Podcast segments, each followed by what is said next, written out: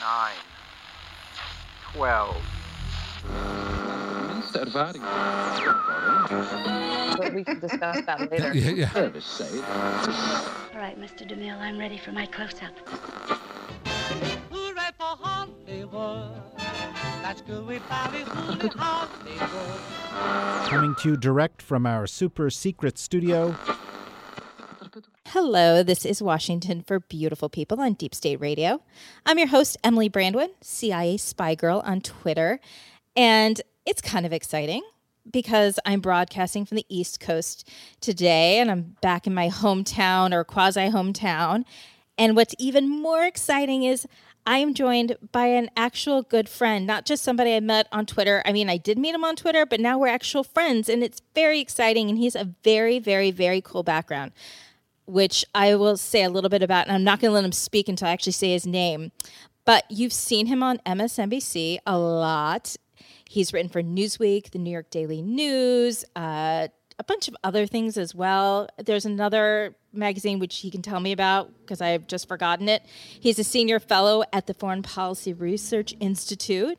And even more exciting is he wrote a killer book about his story, How to Catch a Russian Spy, because he was a double agent.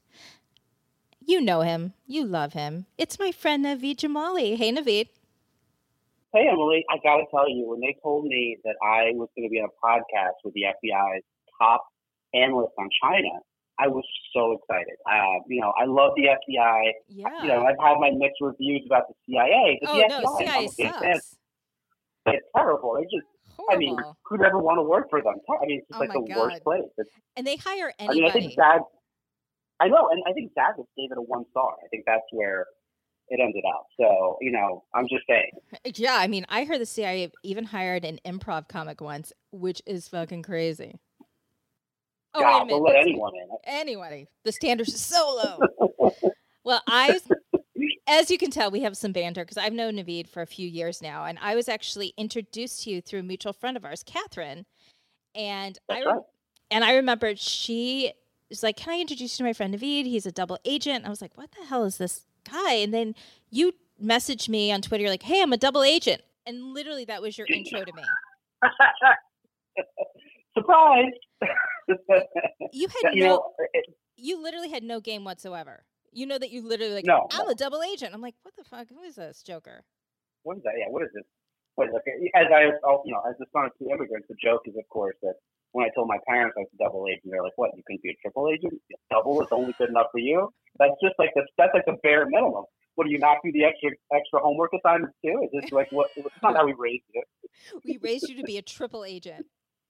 He's quadruple. Look at look at look at Joe Shaman down the street. He, he's got like a he's got at least five five of those things under himself.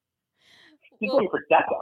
Well, what's been exciting though, Naveed, for I just said your name like it's very official. What's been exciting, Naveed? What's been lovely for me is like I think we come into contact all the time with different folks on social media.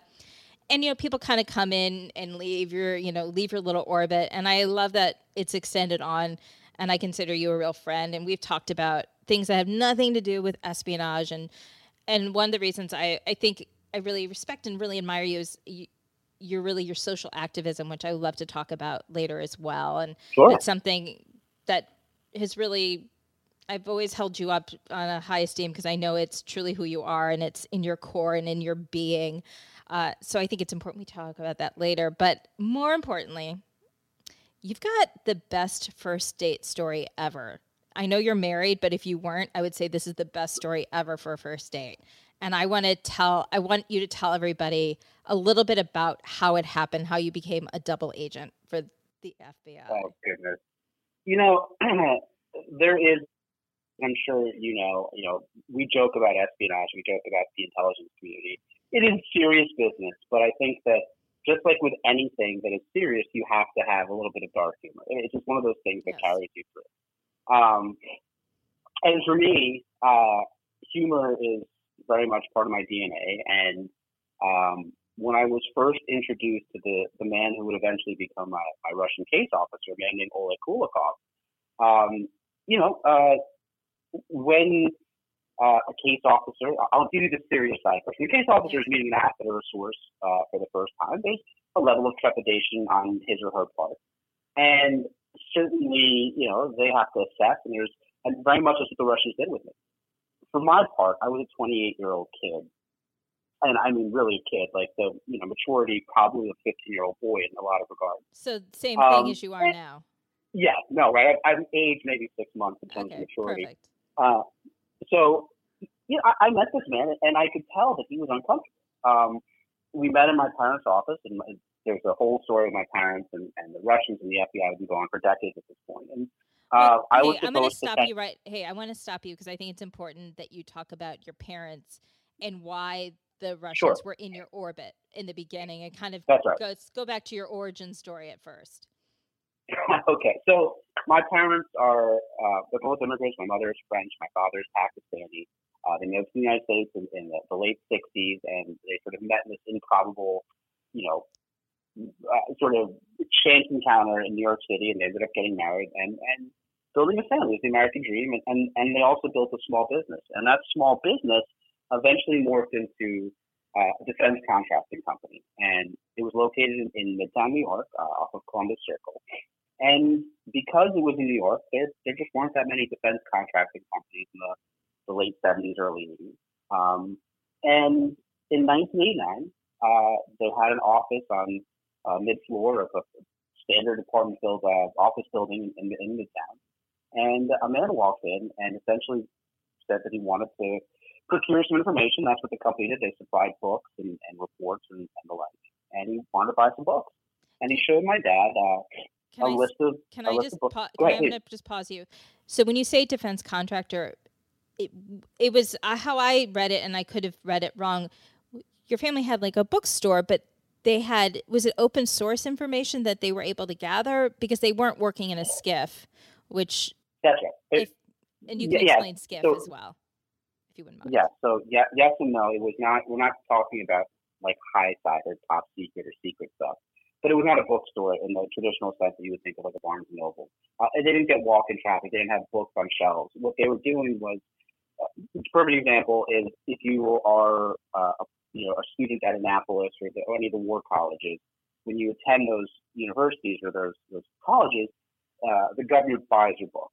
So my parents, their, our company, would actually fill the contract to supply uh, the universities, State Department libraries, Air Force libraries uh, with actual books. So it was a, it was purely at this point responding to government contracts, and it was not a bookstore where you'd ever get foot traffic. So like Okay. having someone walk into the office unannounced in of itself was kind of weird Okay. this guy walked in, and um, but again, but they were dealing with you know the military, and they'd get you know all sorts of radar reports and things, targeting maps and stuff. Um, so they this guy walks in and he just like gives a list of books and says he's from United Nations. Shows my dad a card that says Colonel Alex Homikin, Soviet mission to the UN, and then takes the card back and you know says he works on nuclear disarmament and my dad made some jokes to him about how business going. Said it's always busy. And uh, my my dad's like, should we ship the books? And the guy's like, no, um, I'll pick them up. Don't worry about it. And with that, he just leaves. And my dad's like, oh, this is this is great. I just got a contract for the for the United Nations, and I don't have to do anything. And he goes back to work, doesn't think anything about it. And like literally, Emily, 15 minutes later, um, two more men walk in. Uh, they identify themselves as FBI special agents, and um, they say the man who was just here was a Soviet intelligence officer, and they want to know what he what he wanted. And my dad's like, they just want to buy some books. Like, he couldn't get anything for like, you know, like, there's nothing nefarious. So he gives the FBI a list of books, of you know, books on titles like weapons control and nuclear disarmament, and um, he's like, what do you want me to do? And they're like, well, get him this book. He's like, okay, and then what? He's like, well, if he gets back in touch with you, we'll be in touch. And they left and thanked him for his cooperation. And unbelievably, that started a relationship that lasted 1989 until I got involved in 2005.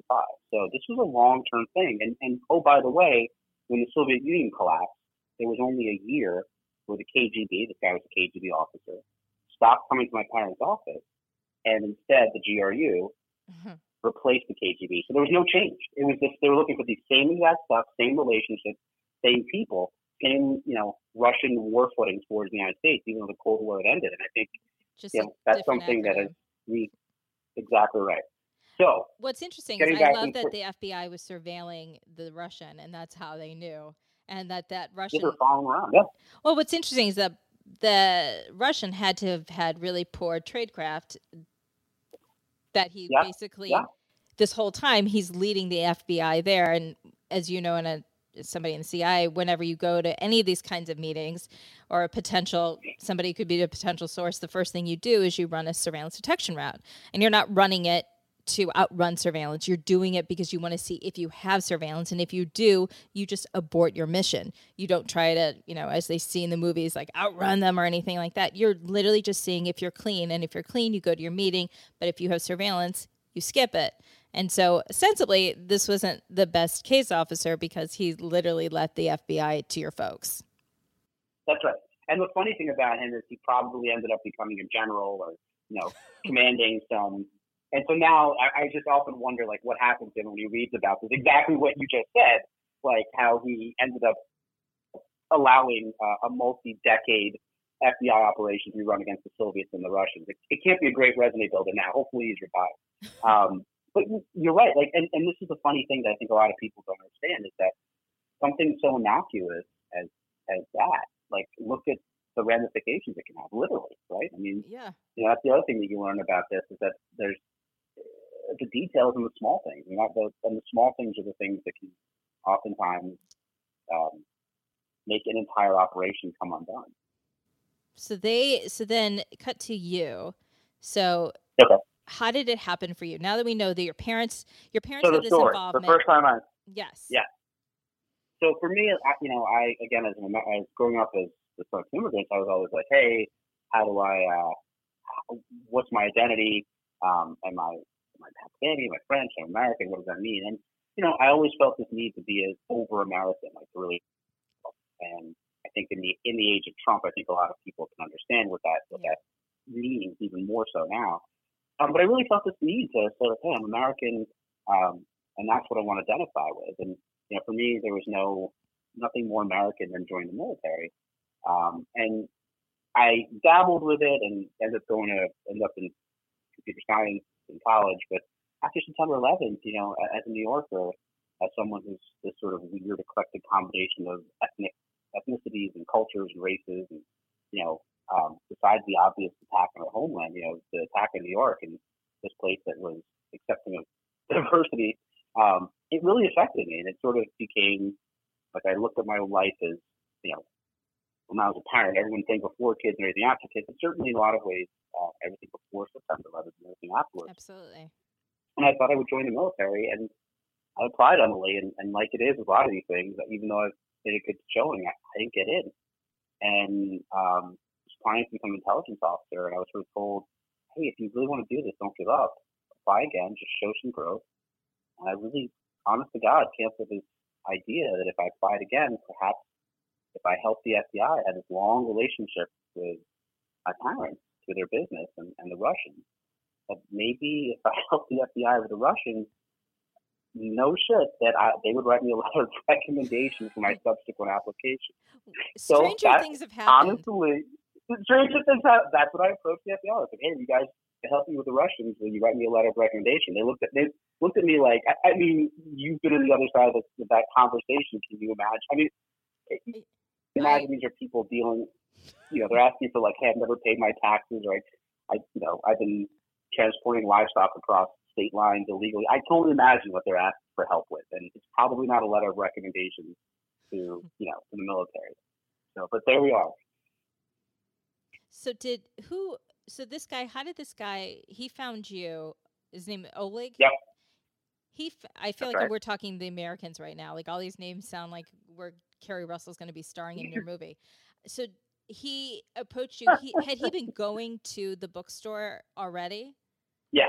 Okay. So that let's, let's that's a great thing. So the Russians, um, you know, they've been coming to my parents' office for since 1989, and but they're diplomats, right? So they're they're they're intelligence officers. They they were all military officers, and they were all holding official posts at at the Soviet and the Russian missions to the United Nations. So they're all listed. In fact, Oleg's name appears. If you look at the UN Blue Book, you can see him. They all sat on the front of the military staff committee.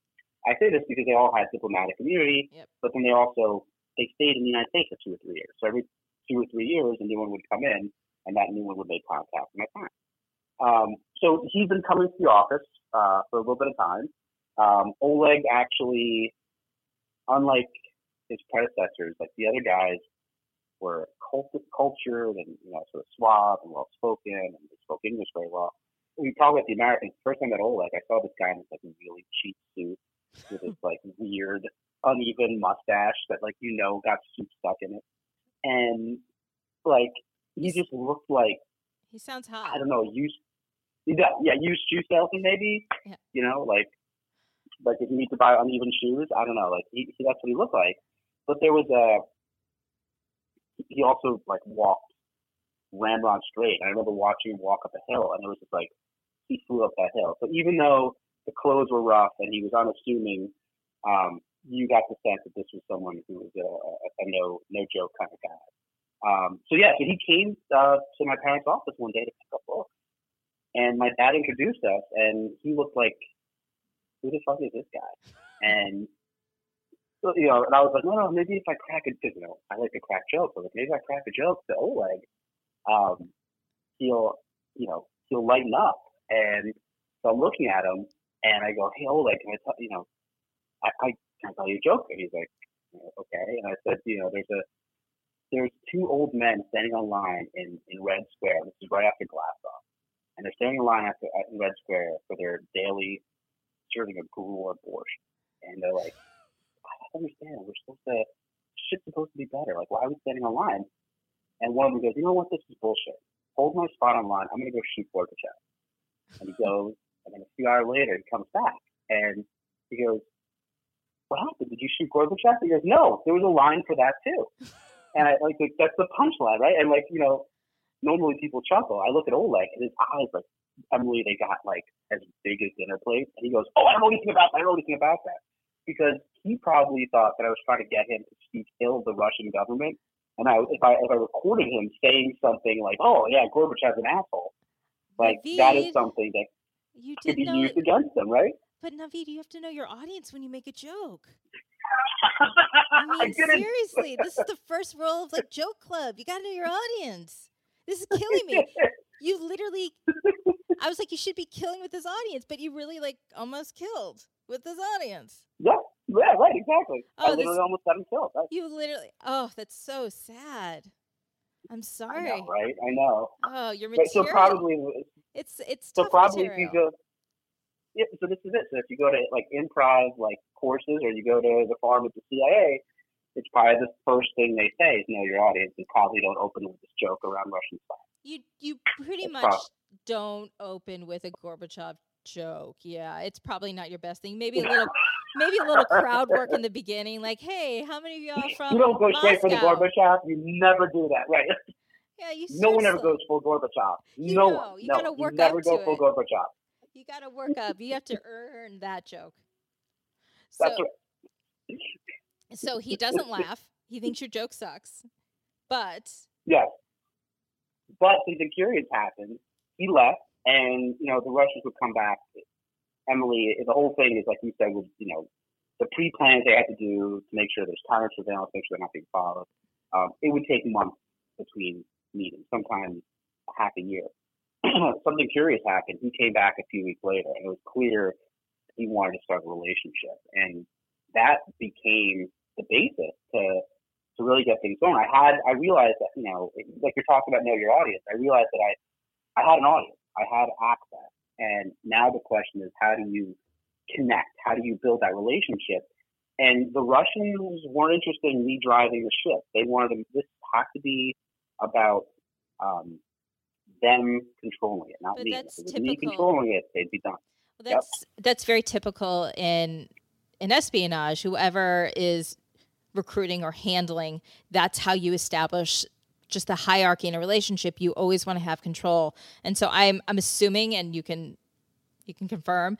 I'm assuming that he was the one who, in the beginning, would always set the meetings and say, "This is where we're going to meet. This is the time. This is the location," because they always want to know that they know exactly where everything is. You have the control, and you always you always have the upper hand. And that way, he's also training, quote unquote, training you, although you were obviously a double agent, but he's training in his mind the agent to respond to commands, to respond to tasking, and That, to I mean, and to feel like he's an employee. That's right. And, and that's why, you know, it's funny jumping ahead to, to Trump and, and like when I say collusion, and, and you'll appreciate this, that collusion to me has always, in the way that it was defined, um, equals parity. And it's exactly as you said. There is never parity between a case officer and his or her asset. It's always meant to be a hierarchy. And, you know, like everything, whether, and it wasn't just the Russians, it was the FBI were the same way. I right, FBI case officers too. Um, everything was about leverage. Like even whoever got up from the, the table first, like everything was always about, um, you know, how do you uh, push through um, and, and who has the upper hand. And like the slightest thing could be about leverage. And, and you're right, like from choosing the meetings to even stupid stuff that How might seem irrelevant. What did they want you to report on? Because before your parents were obviously giving over materials. Like, what did Mhm. they think that you had access to that maybe your parents didn't? because so uh, to be perfectly straight, I think what people are, people uh, uh, should understand is that the Russians here they weren't about just stealing or collecting intelligence. They were about recruiting assets. And this, you know, at this point, they'd been coming to my parents' office since 1989. They knew I was applying for the military. Um, but even Ah. before they knew that, they just wanted to recruit a spy. And this was not about me going in and stealing a particular thing for them and then I was done. This was like, we get someone who's, you know, I was in, in my late 20s at the time. We get someone relatively young. They have a whole career. We can manipulate that career. We can get them to go where we want. This could be decades of someone being in sensitive areas that can collect intelligence for us. Who knows what they're going to have access on to? Which so is- really, their focus Yeah. was recruiting me, Well, what's not the interesting. impact that I had at the moment. what I love uh, that you explained is that I think in the movies when we watch espionage, everything happens, you know, within two hours, and you're like, oh, they just recruit someone. This is fantastic, and the show's over. But really, when you recruit an asset, and especially you can, this really exemplifies it. They're playing the long game. They're thinking this guy isn't even in the military, but he will be if we start him now. They're really thinking ahead, and I think we've seen that also when all the Russians, like five or six years ago, the Anna Chap, when Anna Chapman and all those folks got got wound up, they had truly played the long game. A lot of them had been here for 10, 12 years, even longer, That's right. and they were truly embedded in because the Soviets got it. They got that they had to they had to be patient, and we're I think just as a by our nature we're impatient, and I think it really speaks to what they were thinking. That's right. That's right. And I think that it's really hard for Americans to understand uh, this. That you know, um, you know, the Russians like they're collecting. They like to collect people. Yeah. I think that's the way they look at this. They don't. They don't have net, They don't have a need for you today, but they might have a need for you tomorrow, or a week, or a month, or a year down the line. So why not build a network of people that we can have to, that we know are trusted? So you know, it took them two years to even get to the point where they were telling me what intelligence they wanted me to collect. I mean, this was you know, this was a, uh, a a very slow dance, and it was two years of essentially um, the Russians assessing me. And I can tell you a little aside, getting back to Trump land. You know, um, when you look at Carter Page, and, and I'll, I'll say this now, uh, I believe the Russians tried to recruit Carter Page, and we've seen the transcript from the, the first trial in 2015, where the Russians are they the FBI released transcripts of the Russians talking about Page, and they're basically saying, "Guys, fucking nuts." Um, I think that that's, uh, uh, believe it or not, there's a standard here. And if you're nuts, and if you're someone who's not manageable, you may not be worth recruiting, even if you do have access to graded information. There's, there's like a risk reward, right? There's got to be an ROI. There, And, I think that Carter Page, I'm sorry. go go ahead. I should say what you were saying is, is really accurate. First of all, if they had they tried to recruit Carter Page, they deserved Carter Page because he's just a nut. Yeah. um, you can have him, but it, that's true. It's uh, one of the process when you're and just to give people some insight into you know recruiting when when somebody when a case officer ops officer is recruiting somebody, it is about making sure they can take direction. And you'll hear people, and in the CIA, we don't do honeypots, and you'll hear it with the Russians. Oh yeah, use sex for sex for leverage. And the reason that we don't do that is because you lose control. And ultimately, it's all about control, always knowing that you have that control over your asset. And when sex gets involved or any of that, it ends up muddying the water. So you don't have that. And so it's it's That's right. truly in with Carter, I you can get it if I know you wrote you wrote a piece about it like a year ago in Newsweek, so I encourage people to also read that too because it's an interesting perspective. I know that you you've shared that and some it's it kind of let the lit the Twitterverse on fire because some people agreed, some people didn't agree, and it was a healthy debate about it. But it really does point out the whole issue of control. So at this point, you're also so you're you're meeting with the Russians, and now you're also meeting with the FBI to tell them what the Russians were asking about. So you're getting Yeah. it from both sides. You're seeing how the Russians operate, and you're seeing how the FBI operates. Are you are they training you to do you know surveillance detection, or are you just kind of just doing whatever is being told? Like, are you getting some of that training too? Yeah, I mean, they sent me to a school for no, they did nothing. I was completely flying by the seat of my pants. There was so- there was no training. the FBI was just I was just the best way I can sum up what the FBI trained me is I'd be like, hey, does Oleg have a gun? They'd be like, well, what do you think? I'm like, no, I, I don't want to think about this. I want to know. Like, can you just tell me? And like, well, what? If you if you're a Russian, I'm like, don't don't play this bullshit game with me. Like, just tell me if have a gun. Like, Um, and I don't think twice if it's a yes. right? They're like, what if we play three times? Sons of bitches. Um, you know, this really was Emily um, a unique operation. I understood this much later, in that like there was some guidance, but the FBI's only like sort of command to me was there's three of them. One is um, do this as if you were a real spy. The second one is under no circumstances was I ever to drink with the Russians. And third, the only thing they couldn't help me with was my taxes. The FBI. Uh, I don't really know what that means, but um, but that's the that's the three pieces of guidance I had. So you know, so. I had to sort of figure out what it means to be a spy and like what how does a spy act and like why do they do this stuff and How you're do you- talking about honeypots like that's a bit you know how do you figure out like what's your motivation And that's ultimately with espionage when you're recruiting somebody, and I'm sure the Russians were doing that with you as well, or trying to gain gain Yep. it a little bit, going, okay, what you do is you try to spot somebody's vulnerabilities, and whatever that vulnerability is, you then exploit it, and that's how you end up. It helps with the recruitment. You know, maybe if it was you and I was trying to recruit you, and be like, Naveen needs money for school, like this is his motivation. right And then I can appease to that saying, hey, you know, you've got some information that's really of value. I'd love to pay you for it. And just, and, you know, you can help out for school. And then that's how you start creating that relationship. And then you add what happened with you is they end up adding more layers to it. Like, hey, now we're going to meet at this X spot on this X day. And they're doing that subliminal training of it as well. How did it all end for you? Right. How, how did it, what was the last like straw where you're like, okay, this is my last meeting with Oleg? So yeah, right. So exactly you're saying, um, you know, uh, just one step before I get that, like it was about creating a persona for me. So I found this great acronym that I use all the time uh, called MICE, Money, Ideology, Courage, and Ego. And essentially, you know, as you know, those are the four pillars of motivation Yep. for people to do this. And for me, I created a fictitious sort of persona with Oleg where I was like, hey, I'm really smart. I'm smart in the FBI. They can't catch me, and I just want to shit ton of money. I don't care about ideology, and you know, he wasn't going to coerce me, and it was Oleg. It wasn't like you know, wasn't like uh, sex was not a sex was not something that we were, we were talking about. Neither was coercion. Like it was, it was really. Although that men's men's Wearhouse jacket that he wore a lot, you know, it did it did at a certain point to look uh, How much money did you get Um, ostensibly? How much did you get over the-? Over the course of three years, it was a little more than a hundred thousand dollars. But Sweet. remember the three the three things I told you about that the FBI warned me.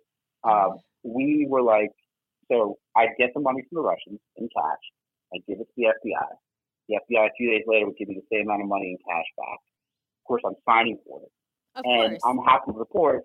I'm happy to report two things. One, that we were fully cost recoverable, and that, and secondly, that the Russians were paying us to run an operation, a successful operation against them. So I, I'm pretty proud of that second part. Um, That's but because it was cash, right? It, because it was cash in the FBI, I reported on my taxes as consulting because I was like, there's no way that I'm taking money from the FBI and like not reporting that. So in the end, you know, you think about how much money it is over the course of three years. Uh, Look, I'm not sneezing at it, but there's a lot of work and a lot of risk, and you know, um, yeah, it was there was definitely that part of it. I, and to be honest with you, I would have done this for free because the, the excitement of doing it was, was pretty uh, pretty gratifying. when Um, you? I have a question. When the Russians paid you, did you have to sign anything for the Russians? That's a great question. So I'm a lot smart, of- Naveed. Of course, it's a great you question. are smart. Ugh. It's almost like you're leading me to like yeah. Um, so you know the persona, Emily. Like you know, I have to be the disguise officer. You can you can disguise how you look and maybe how you even sound, but like a lot of your personality traits. And like exactly so, they're looking for motivation. Like why does he want? Why does this kid want to spy for us? Why does he want to help us? And so creating this persona, like this young, brash, arrogant, money-hungry kid, was what I did to meet their profile. And I did it by watching movies, Michael Mann, and like I loved Spy Game with Robert Redford and, and Nice. um, Brad Pitt. And I would list dialogue. So you asked about signing receipts, and the Russians were so goddamn cheap. Like every time we'd agree to funny. price, they would always try to underpay me, and I'd be like, no, you take promise this. So money was always a big thing. They always wanted to take, wanted to give me less than they promised for it because everything's about leverage.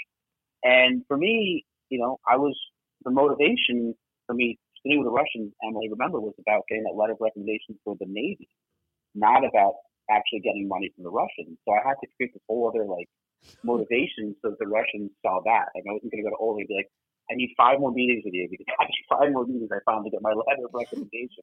I mean, I had to find some other reason, right? So I did this whole thing. I was watching movies and um, I'd list dialogue. And there was one point where Oleg was sitting with me at Vinny's Clam Shack. They have the worst tasting restaurant, by the way oh Jesus. um, in in in Long Island, New York, and uh, he goes, he gives me, he reaches into his jacket and has a big white envelope of cash, and he gives it to me. And he goes, uh, "Would you mind sending me signing this this receipt?"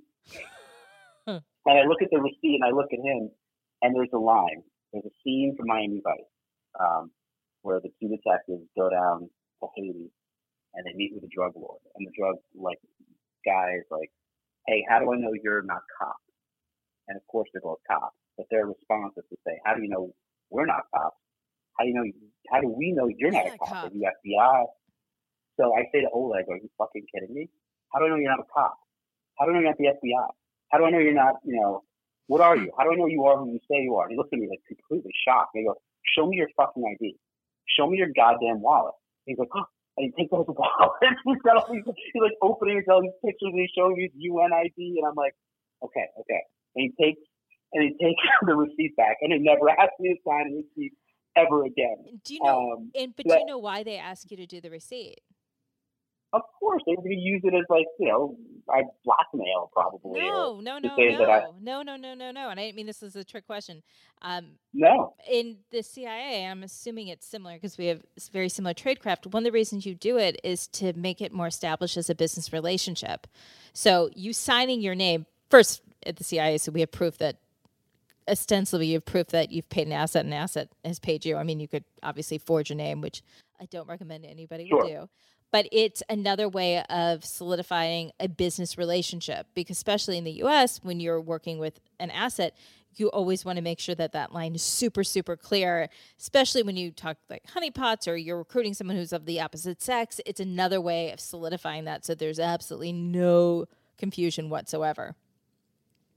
I, also think that with with the Russians, you're right. Uh, It wouldn't surprise me if these guys are skimming a little off the top for themselves. So Absolutely. I think I think part of it is also to to you know val- validate his superiors that he was in fact giving me the whole the whole mother load of cash. But nonetheless, Emily, you know, there's two things. One, it was like, where else can you go tell a Russian spy to go fuck himself? Um, and you know still get paid, and like that's the right thing to do. Um, and I never had to have asked to be signed. I was never asked to sign a receipt ever. What I think is interesting. So after, because this all happens, and I don't expect that you'll be traveling to Moscow anytime soon. Um, no.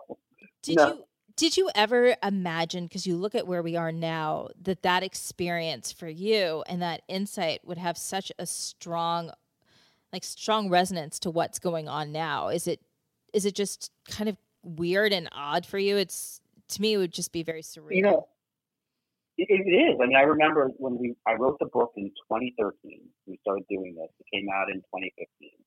Um, And I remember sitting in this meeting with, um, you know, we eventually sold it to, to Fox as a movie.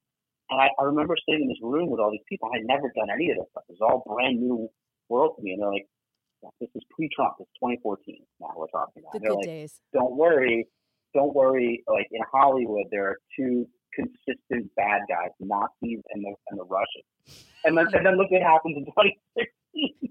I'll never forget that conversation. So on one hand, as look, of course, as an American, I'm incredibly disturbed. As a capitalist, eh, it's been okay to me, right? Like it's It's like when I was talking to the guys who created the Americans. It, he's like, you know, uh, we were talking. I said, can you imagine? He goes, yeah, people ask all the time, but then he's like, it doesn't hurt our show that this is happening because when they when he they first pitched it, people were like, "That's fucking crazy. Russians wouldn't live here undercover as Americans." And all of a sudden, it's Anna Chapman. It's all those people, That's right. and then you have now you have the you know Maria Butina or Butina, however you want to say it. So it's it's interesting that it's it's very much repeating itself and it doesn't go away. That's right. Do you That's think? right. Do you think that we're paying an? It's interesting, like how. I'm trying. How does it? For me, I feel like the threat is so real and it's so dire from the Russians, and I get a little bit. Fr- I mean, I am incredibly frustrated at the administration for really believingly and ignoring it. Ostensibly, I think just because it it behooves them and it just you know it it bolsters their you know the administration. What do you think, having dealt with the Russians? yeah, I'm I'm you know, look, 2005 to 2009 when I was doing this, um, already Russia was deprioritized. I was working with FBI agents that like hand me down cars.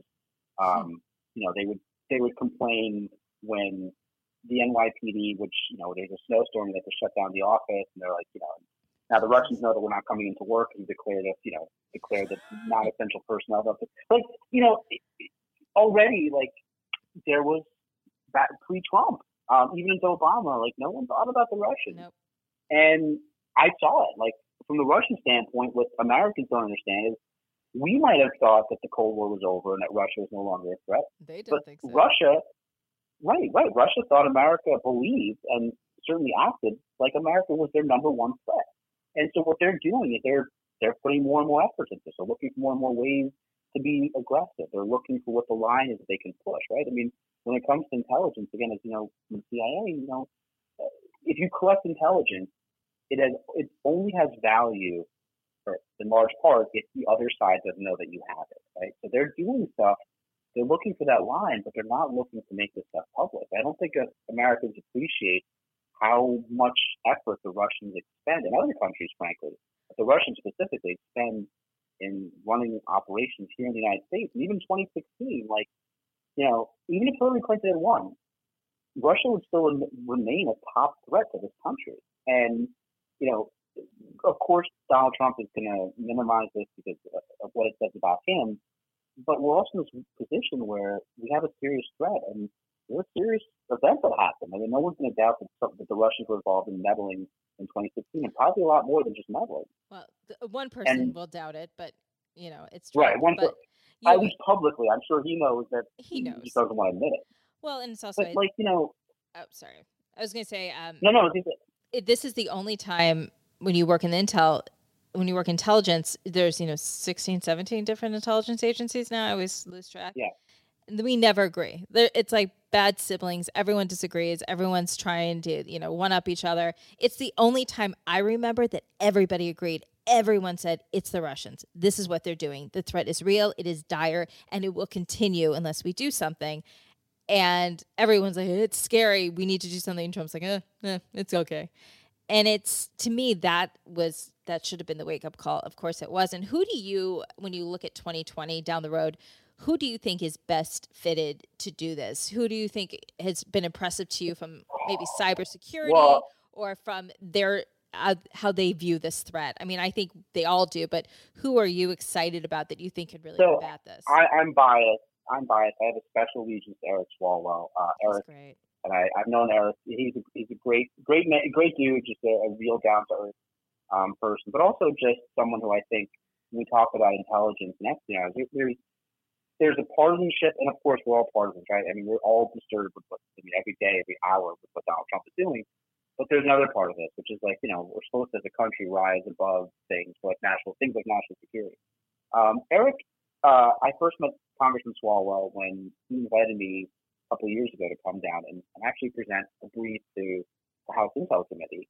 Uh, I was so I came down. I met you know Jackie Spears and, and, That's and Adam. Schiff, and yeah, I had a really good conversation with them. And you know there was uh, talking about intelligence and talking about the threat, and it was was good. And the only people that weren't there were the Republicans.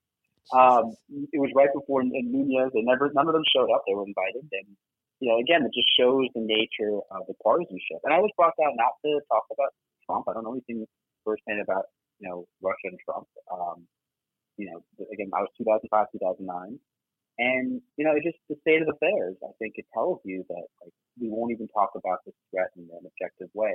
So I I felt I owe a, a debt of gratitude and, and allegiance because of what Eric did here. So I'm, I'm, you know, I'm happy that he's running. I think he's bringing some great ideas, and, and I think that there's a lot of people running now. And I'll, I'll say this: that you know, I, it's frustrating when we look at the Democratic Party that there's just not a lot of movement. You know, we need turnover. We need new ideas. We need new people coming in, and you know, it's no secret. You come into Congress or the Senate, and you're there for 10, 20, 30 years. And it's just, at a certain point, it's like, how do we get new ideas? How do we get people, elected officials, that connect to the, the population, the changing demographics? And um, I think that for a lot of Democrats, quite candidly, you know, running for office is a, is a way to sort of highlight who they are.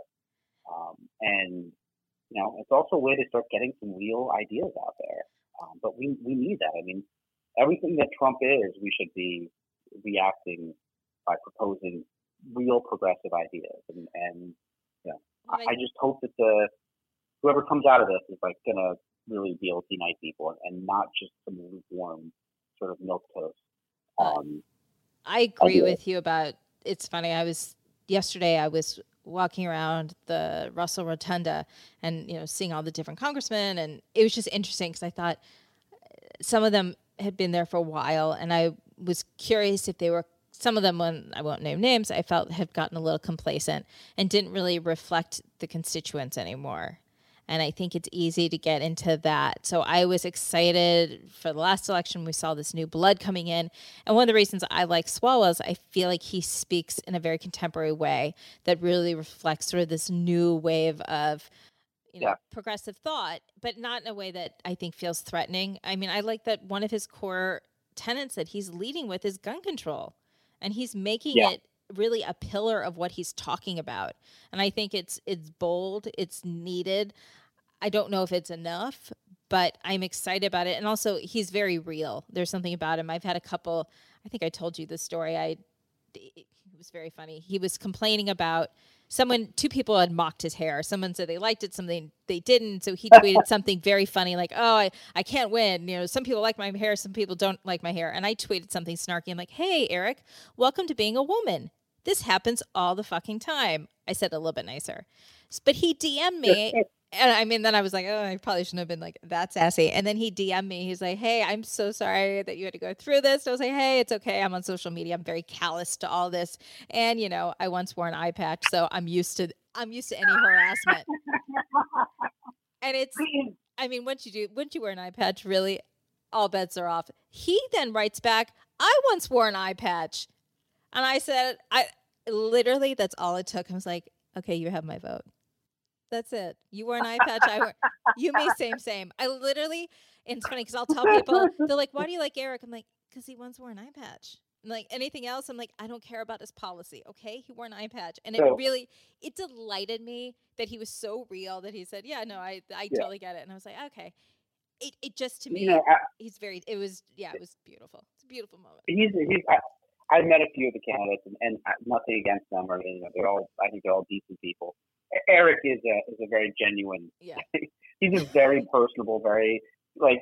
And, you know, I mean, like I, I'm waiting for Cory Booker to wear two eye patches now. To, I would love. Oh my! God, I'd vote for him.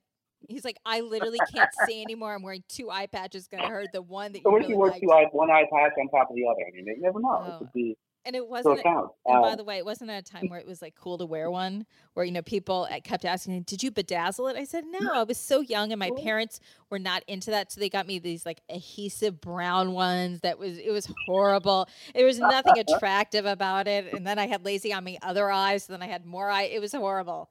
Uh, it was nothing the only time it was cool to wear was probably the 1500s if you're like on a sloop in the Caribbean. Exactly. Beyond that, I think I think those those days have waned, Emily. Just FYI, yeah, it's it's not something I would have put on my JDate profile. Let's just say that. you're not bringing, you're not bringing it back. You know, I'm gonna be like single. I need someone single, funny, and someone who wears an eye patch because you know we would look really cute together. Uh, yeah, no, never, ever. Someone who can respect my lack of depth perception. someone who doesn't look for motor skills in their partner. If that's what you need, I'm your girl. I was also in a class, by the way, called Special Gym, which you would never call that in real life because I had no motor skills at the same time. And so literally I would just spend it was like every Wednesday and Friday they would take me out of math class, which is why I can't do math, and they'd make me throw balls against walls to improve my motor skills. And I would, you know, wrap like wham like a big rubber ball against a wall, and then would just like hit me in the face, and I was like, I don't like this. It was like I was playing dodgeball with myself. It was horrible. And leaving apparently. Yeah. So yeah. Anyway, I was I back to you. What I talked about in the beginning. I, this is a horrible segue because I'm going to get like serious, and it's horrible. I went from literally hitting myself in the face with a ball to this. One of the things that I really adore about you, and I just admire, is that you you have a true commitment to social activism and to public service. And one of the things that's that you advocate about has nothing to do with the Russian stuff. Is just you've been a very vocal, loud voice for sexual assault and rape victim advocate. You have advocated for survivors in such a big, bold, beautiful way. And I would love for you just give people a little background on why this is so Sure. this resonates for you. And truly, and I know we joke around all the time, like literally you can tell how we chat. Like we always joke around, but I've I've told you over and over again, it's to me this everything you've done for the government, everything you've done with Russia, it's amazing and you've you've had such a good you know impact.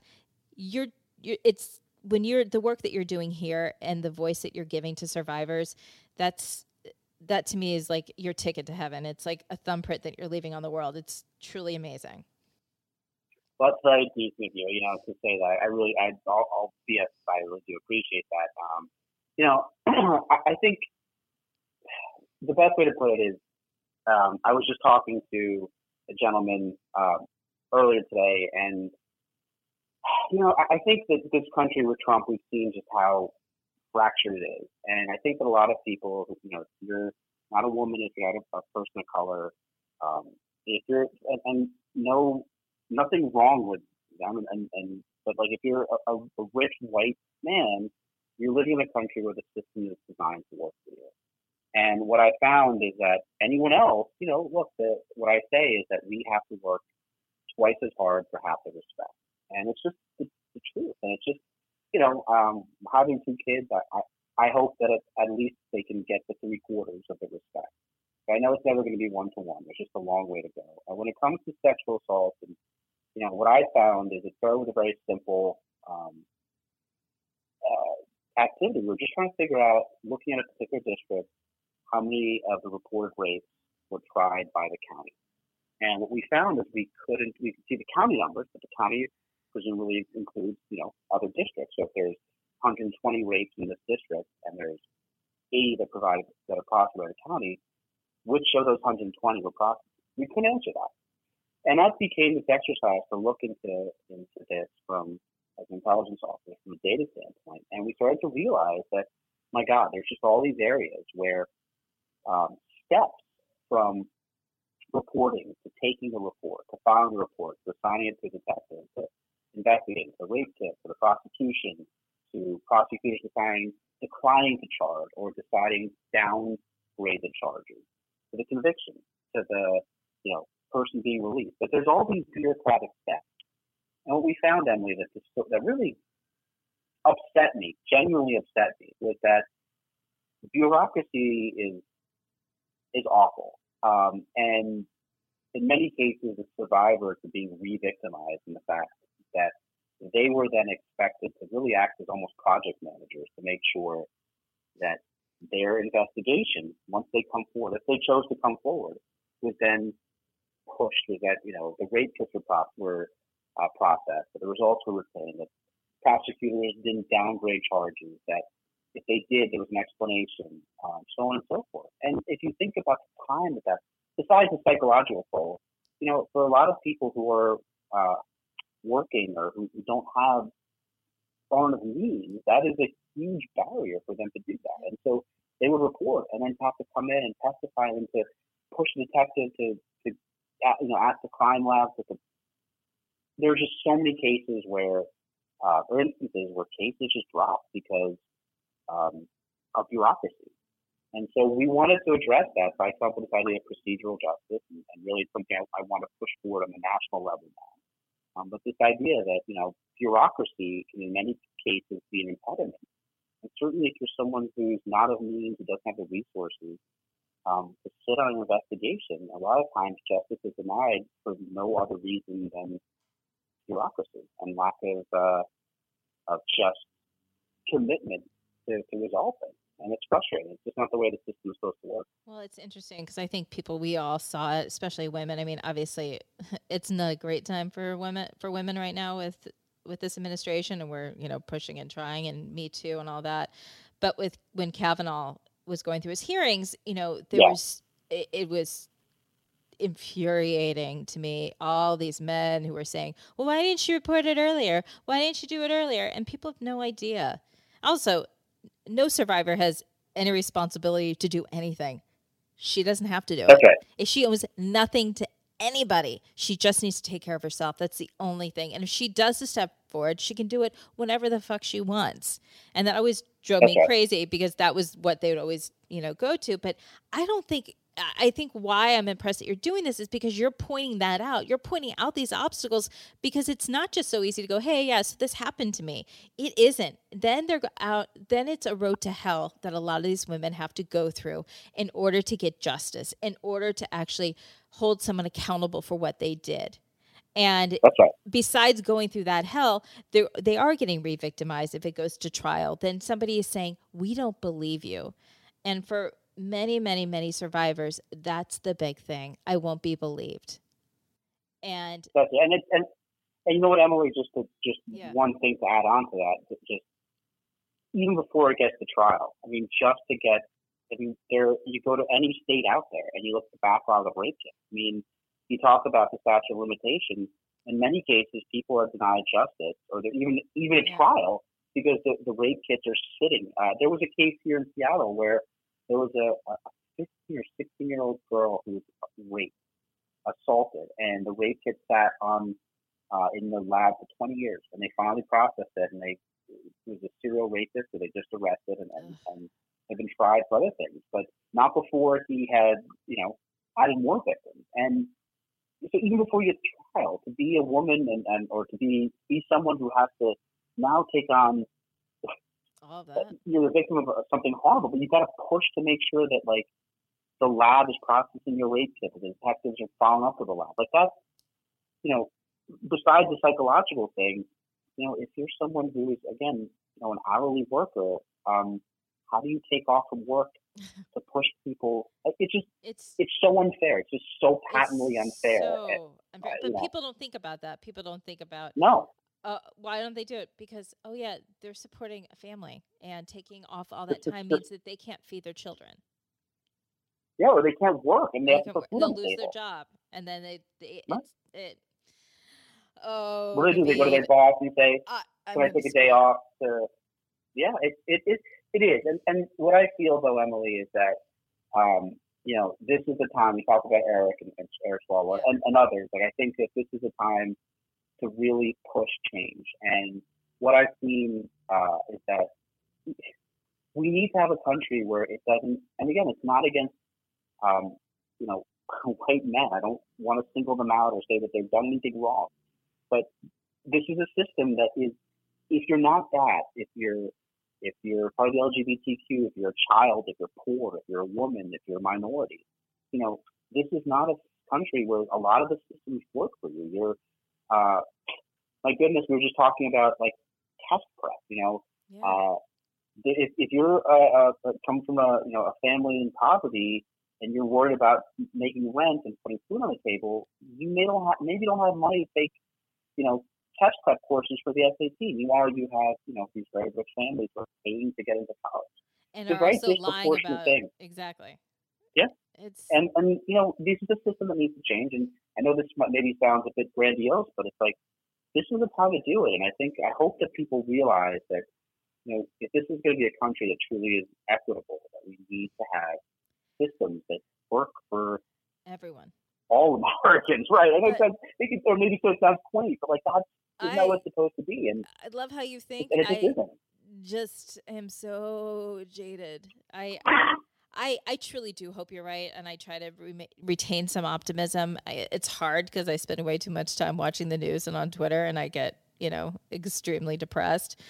But I hope that you're right, and I hope that this election, this new one, will will bring forward people who can start affecting that kind of change. Because I think we started to see it, you know, with healthcare and with and with the LGBTQ community under Obama, and just we saw change really happening where people who were underrepresented were finally feeling represented. Were finally not feeling as marginalized as they were before, and we've gone. The pendulum has swung so far that I'm I'm really.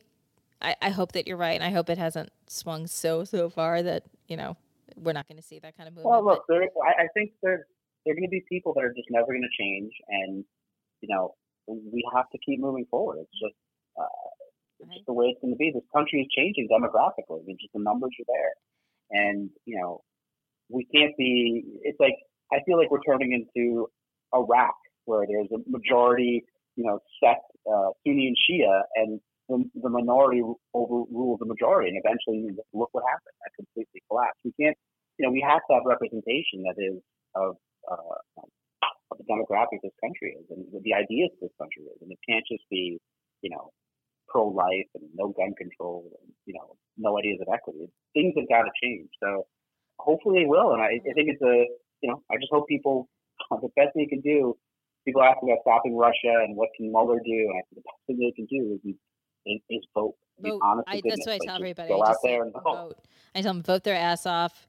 I also tell all my nieces who are not, who are still in junior high and high school, I'm like, run for the White House, make a run for the White House. And they are so annoyed with Yeah. me. They was like, take it down a notch, Aunt Emily. I'm like, I told you to run for the White House. So, like, can you seriously? Why aren't you running already? Come on. I know they're so annoyed. My one niece ran was gonna.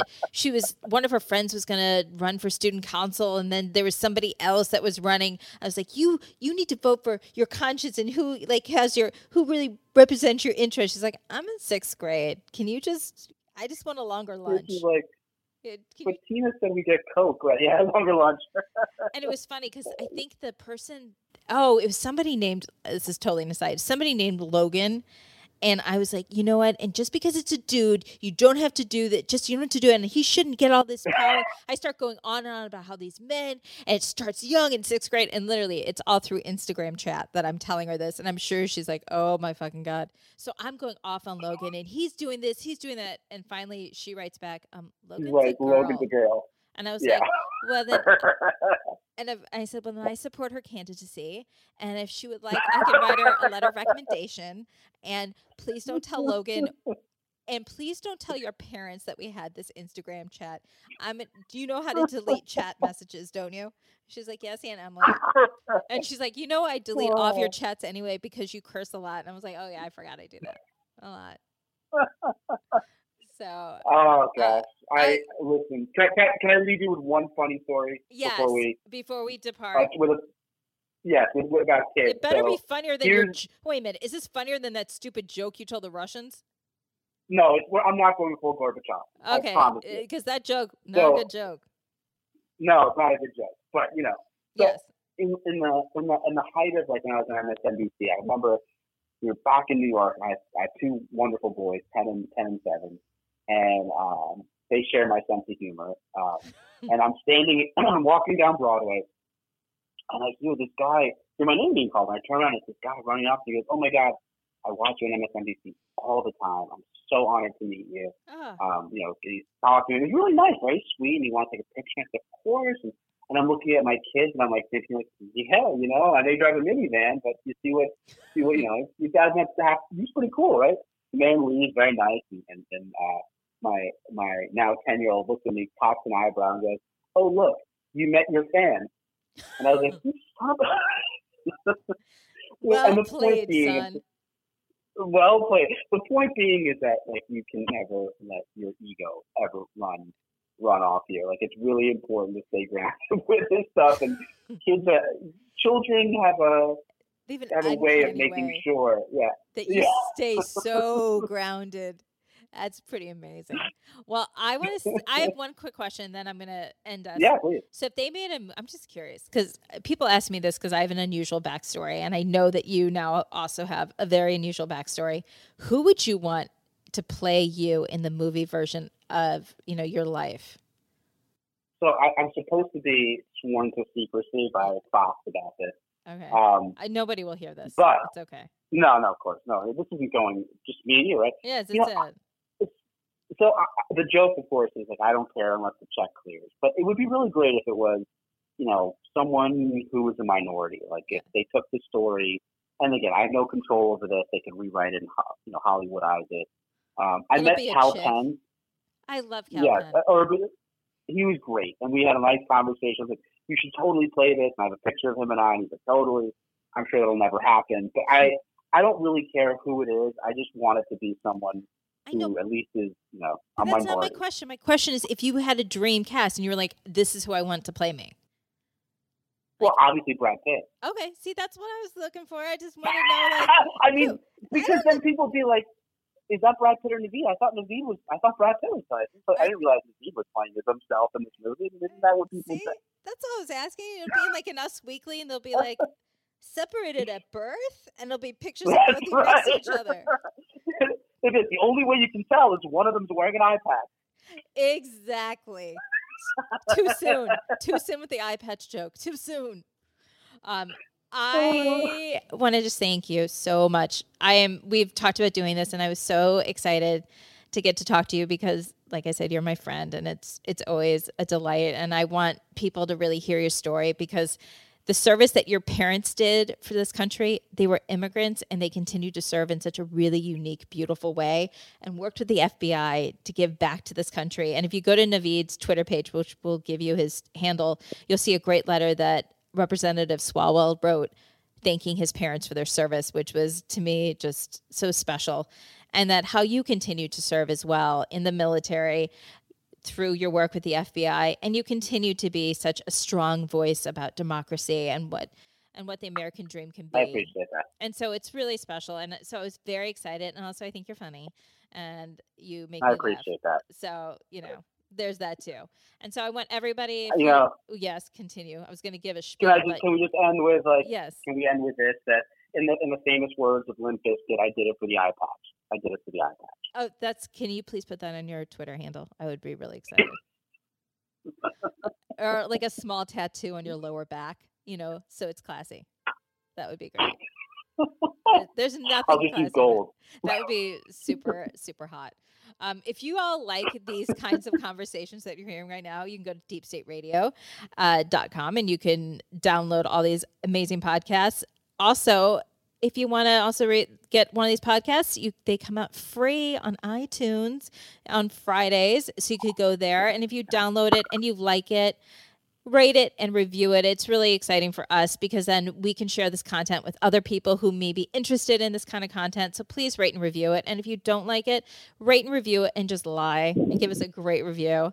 And you could follow all the happenings on this podcast on Deep State Radio. You can follow them on Twitter. Naveed, why don't you give out your handle as well? Thank you. I Ooh. sorry. Uh, this has been great, Emily. I really, really appreciate it. This has been awesome.